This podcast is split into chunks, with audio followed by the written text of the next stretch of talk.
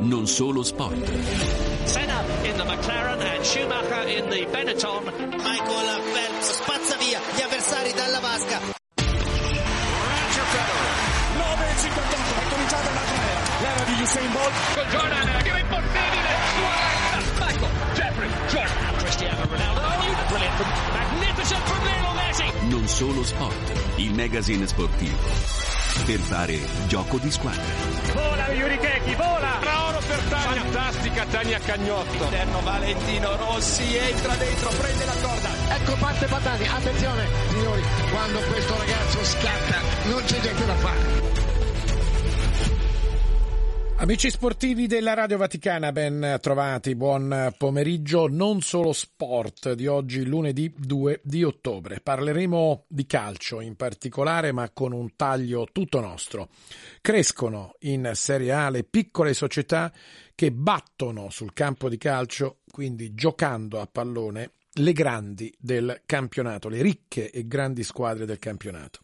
Parleremo anche della crisi di una città, la città di Roma una crisi che si trasforma, e questa è la domanda alla quale oggi vogliamo rispondere, anche, si trasforma e si trasferisce anche nel calcio. La Lazio e la Roma hanno dei eh, problemi oggi di gioco, ma non solo. Tutto questo lo faremo con la rubrica del tifoso, con Antonio Menenti, la Marcord curato da Giancarlo Lavella. In studio eh, con me saluto subito Antonio Menenti, grazie. Buon pomeriggio Luca a tutti gli ascoltatori. Tra poco a te la parola per il tifoso e Andrea De Angelis. Ciao Luca, un saluto a chi è all'ascolto. Don Leonardo Biancalani, vicario episcopale della diocesi di Massa Carrara e Pontremoli, teologo in collegamento da Carrara. Buon pomeriggio, Don Biancalani. Buon pomeriggio a voi e a tutti i radioascoltatori e radioascoltatrici di Radio Vaticano. Le piccole società stanno creando grossi problemi alle grandi e ricche squadre di calcio italiane. Meno male, questo significa che non sempre mettendo tanti soldi si vince, o il potere dei soldi, perché le piccole certamente curano i settori giovanili e hanno dei talent scout che riescono a scoprire giocatori che poi saranno presi dalle grandi squadre, ma per il momento poi le battono. Don Biancalani, cosa significa questo? Che i soldi non sono tutto nel calcio? No, i soldi non sono tutto, certamente sono, sono un elemento importante, ma eh, credo che il calcio del futuro ce lo insegnano le piccole società, vedi poi il modello italiano che è l'Atalanta, sono i settori giovanili e proprio tutti i talent scout. Cominciare da lì e andare a vedere poi grandi giocatori in campionati cosiddetti minori che poi esplodono e diventano motivo per eh, mantenere la società cui vengono presi anche poi tutto, tutto l'intero sistema calcio. Don Biancalani, queste squadre che almeno all'inizio di questo campionato di Serie A stanno facendo questo exploit, penso al Sassuolo, penso al Genoa, penso al Frosinone, penso anche al Lecce, hanno un vivaio di giovani e giovani giocatori italiani che vengono presi anche eh, fin da piccoli e cresciuti rispetto alle grandi società che invece vanno sul mercato e si comprano a son di milioni grandissimi campioni stranieri. Questo ha un significato, cioè il vivaio.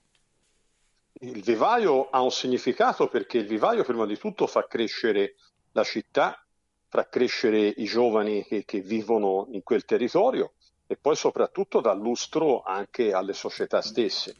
È chiaro che le cosiddette grandi società vogliono vincere subito, sono dentro un sistema mediatico, perché parliamoci chiaramente, il calcio è sempre più mediatico, quindi si va a comprare il calciatore che è conosciuto, ma poi non è detto che renda quanto è stato pagato.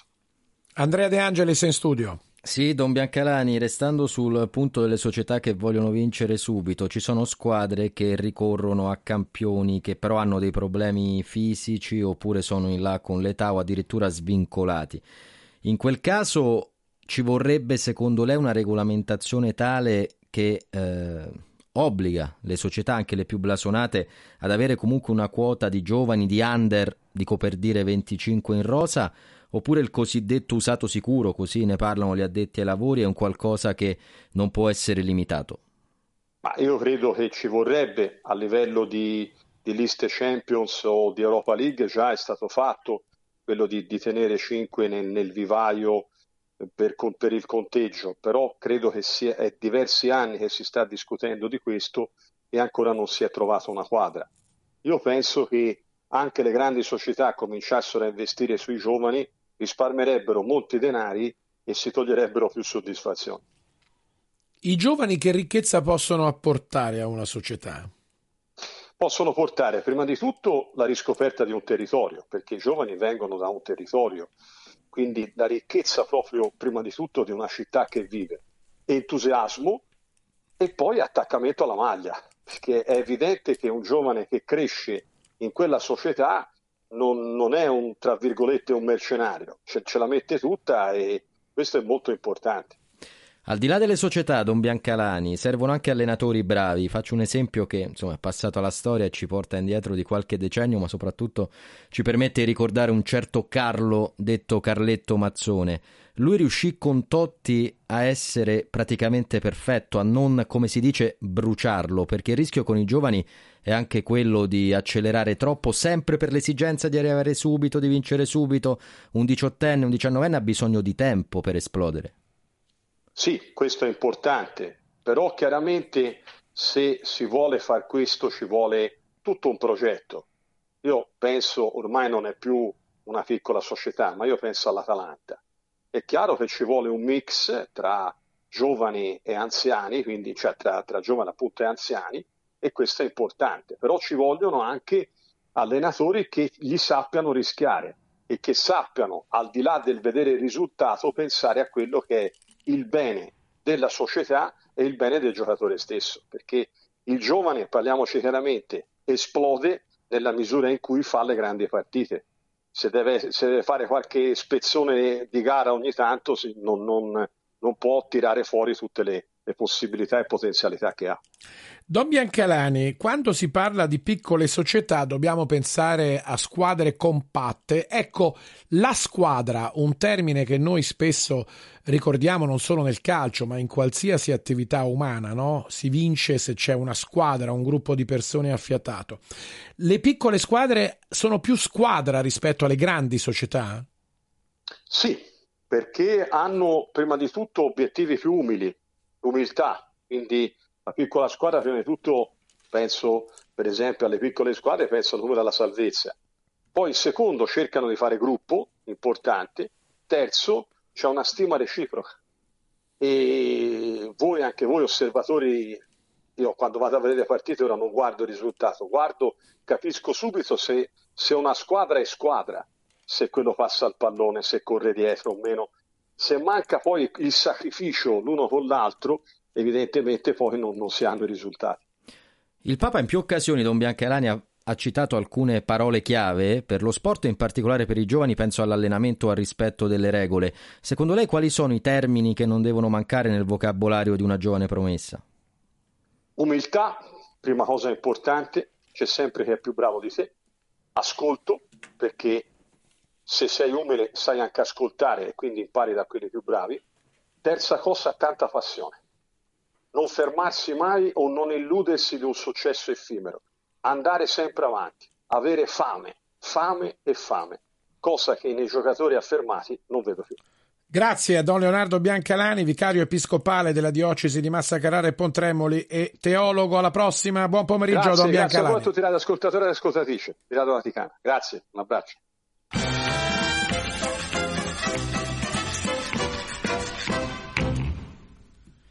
E riallacciandoci a questo tipo di discorso, andiamo oggi vorremmo riproporre un po' il manifesto dello sport. Il manifesto dello sport è un manifesto che sicuramente è stato eh, fatto in, in periodi antecedenti, ma ci dà la cognizione del fatto di quanto sia importante le parole, la comunicazione e il sapere ascoltare e soprattutto ci dà una visione più eh, completa dell'essere un tifoso, spettatore e soprattutto praticante.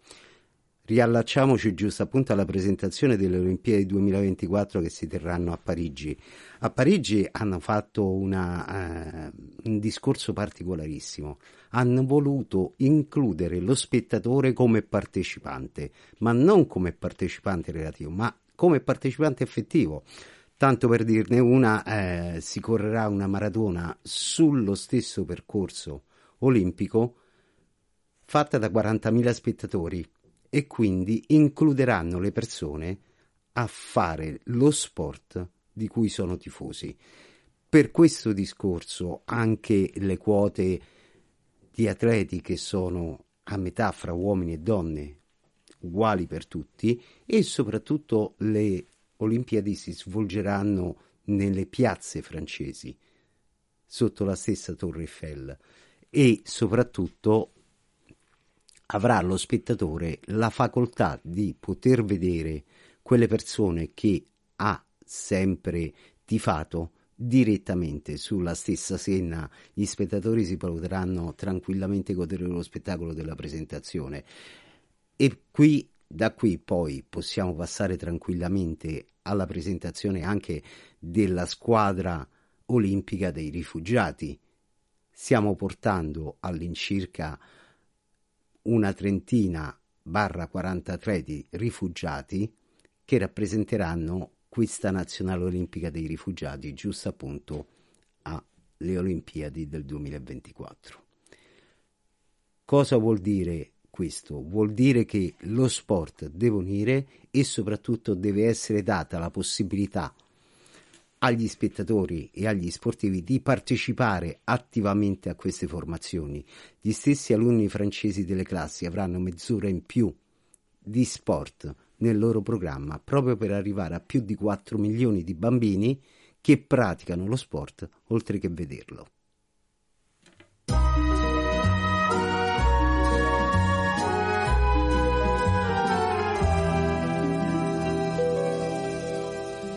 Non molti conoscono Dino Fiorini, nato a Bologna nel 1915, doti atletiche eccezionale, da grande difensore, dato che la compagine felsinea, stiamo parlando di calcio, negli anni 30 ne fa il perno inamovibile della propria difesa. Davanti il futuro di una carriera che avrebbe potuto oggi farlo ricordare accanto ai Maldini, ai Cabrini, ai Rocca, tra i migliori difensori italiani di sempre. Ma Dino Fiorini passerà alla storia non soltanto perché stella del calcio, ma anche per la tragica fine legata alla seconda guerra mondiale. Con lui il Bologna vince due scudetti consecutivi nel 36 e nel 37 dopo un serrato confronto con Roma e Lazio. Questi ed altri allori nella bacheca della squadra. Nel 39 e 41 altri due scudetti ma il suo carattere troppo esuberante gli impedisce di vincere i mondiali del 38 perché il commissario tecnico Vittorio Pozzo non si fida pienamente della sua testa e delle sue distrazioni eccessive. Dal 38 la svolta, l'Italia vara le leggi razziali e poco dopo scoppia la guerra. Il calcio si ferma e Fiorini, prima simpatizzante del fascismo, probabilmente vuole passare nelle fila dei partigiani, ma di lui non si sa più nulla. Il 16 settembre 44 esce di casa senza mai più far ritorno. Forse vittima di un agguato, ma i più lo ricordano per le prodezze sul campo del Dallara, le prodezze di un campione sfortunato.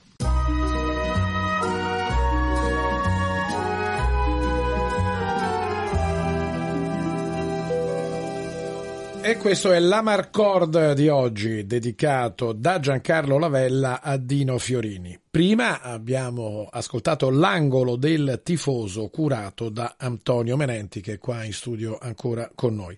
Ma prima di parlare di Dino Fiorini, la linea va a Felice Alborghetti, portavoce del Centro Sportivo Italiano. Alborghetti, grazie per essere con noi. Un caro saluto a te Luca e a tutti i radioascoltatori. Allora, noi abbiamo parlato di Dino Fiorini con Giancarlo Lavella, un pezzo di Amarcord con Andrea De Angelis, facciamo un commento ulteriore. E te, e anche il nostro eh, Menenti. Il tempo è poco, però Roma, guardando ai giornali e vivendola all'interno, tutti dicono che è una città in crisi, cantieri, lavori, servizi pubblici, spazzatura, cinghiali, animali, verde pubblico, insomma una città che si sta ripensando. In crisi però a quanto pare sono anche le due società di calcio della eh, città, la Lazio e la Roma, in modo diverso, ma anch'esse fanno fatica a ingranare. È una crisi che sta attanagliando l'intera città di Roma in tutti i suoi comparti, Alborghetti? Beh, Luca, eh, sicuramente diciamo, è una città ridotta in uno stato un po' indecoroso anche a livello calcistico, è una città degradata, se solamente un osservatore guardando la classifica vede che la somma di punti di Sarri e Mourinho eh, non arriva, non raggiunge quella di una sola delle milanesi capoclassifica, nonostante poi abbiano fatto anche già giocato il derby a Milano. E sì, si può fare diciamo, un parallelismo a questa situazione un po' devastante, una partenza eh, zero punti, la Lazio in due partite, la Roma eh, altrettanti pochi. E io credo sì, per quanto riguarda, cioè non dobbiamo neanche però farci sopraffare dal, diciamo, dal mancato diciamo, riconoscimento a delle buone campagne acquisti perché la Roma si è visto anche ieri con Lukaku parte sempre diciamo, esposta in avanti anche un po' alla sua forza d'attacco e avendo anche dei talenti con Dybala. La Roma ecco un po' la crisi di gioco di Mourinho è sempre stato un po' quello che ha difettato, ma eh, si sa che lo Special One si, si, affida molto alle giocate dei singoli. La Lazio Sarriana quest'anno credo che sia un po' in difetto di, di, di, di gol, a parte Ciro Immobile che ne ha fatto uno solo su azione, eh, oltre al rigore siglato col Torino e poi non, eh, diciamo, non sono stati eh, molto, molto abili gli avanti della squadra eh, biancoceleste. E quindi sì, accanto ai sogni agonistici delle due eh, squadre capitoline, eh, la città eterna sogna un po' anche questi bisogni urbanistici che possono essere quelli che dicevi anche di una eh, riabilitazione e una rieducazione a livello di, di città eterna. Felice, ti fermo perché su questo volevo chiedere un flash anche ad Andrea De Angelis e Menenti e poi chiudiamo con il CS CSI. No, Felice, io volevo eh, dire una cosa, è possibile che una squadra che ha Dybala, Lukaku e Mourinho abbia otto punti dopo sette partite? Perché al di là di tutte le giustificazioni del caso, cosa manca alla Roma? Aspetta Felice, Antonio. E l'altra affermazione è che comunque la città sta attraversando un periodo poco felice, ma siamo in preparazione di un evento incredibile che all'alba del 2020 5 ci porterà a fare un discorso molto differente, si deve pensare un po' più là di quello che vediamo. Felice, una battuta su questo e poi andiamo brevemente una a... Battuta, una battuta su questo perché pensiamo al Giubileo, mancano solo 14 mesi e il Giubileo mi fa pensare a, a, alla Lazio di Lenzini, il primo scudetto della Lazio del 74 a pochi giorni dall'apertura della Porta Santa, allo scudetto dell'83 nel Giubileo della Redenzione vinto dalla Roma di Lidon e a quello del 2000. Quindi diciamo c'è appunto questo sogno che dicevo delle squadre e chissà nel 2025 nel nuovo Giubileo che, che si, si, faccia, se eh, la città e le squadre capitoline si possano eh, diciamo, far trovare pronte a questo evento. E alla Roma cosa manca? Mancano a volte dei giocatori sani perché abbiamo visto che anche i A chiudere Felice, a chiudere. Sì, sì, no, dicevo, ecco, manca un po' di centrocampo e alla Lazio mancano i gol di immobile di, la, di tutti gli attaccanti. Grazie a Felice Alborghetti. Torneremo a parlare con il portavoce del Centro Sportivo Italiano perché parleremo poi anche delle iniziative autunnali del Centro Sportivo Italiano che sono in preparazione. Grazie Alborghetti. Grazie a voi, un caro saluto a tutti. Grazie, noi chiudiamo non solo sport di oggi. Da Luca Collodi è tutto. Grazie a Gustavo Messina per la parte tecnica e Silvia Giovarrosa.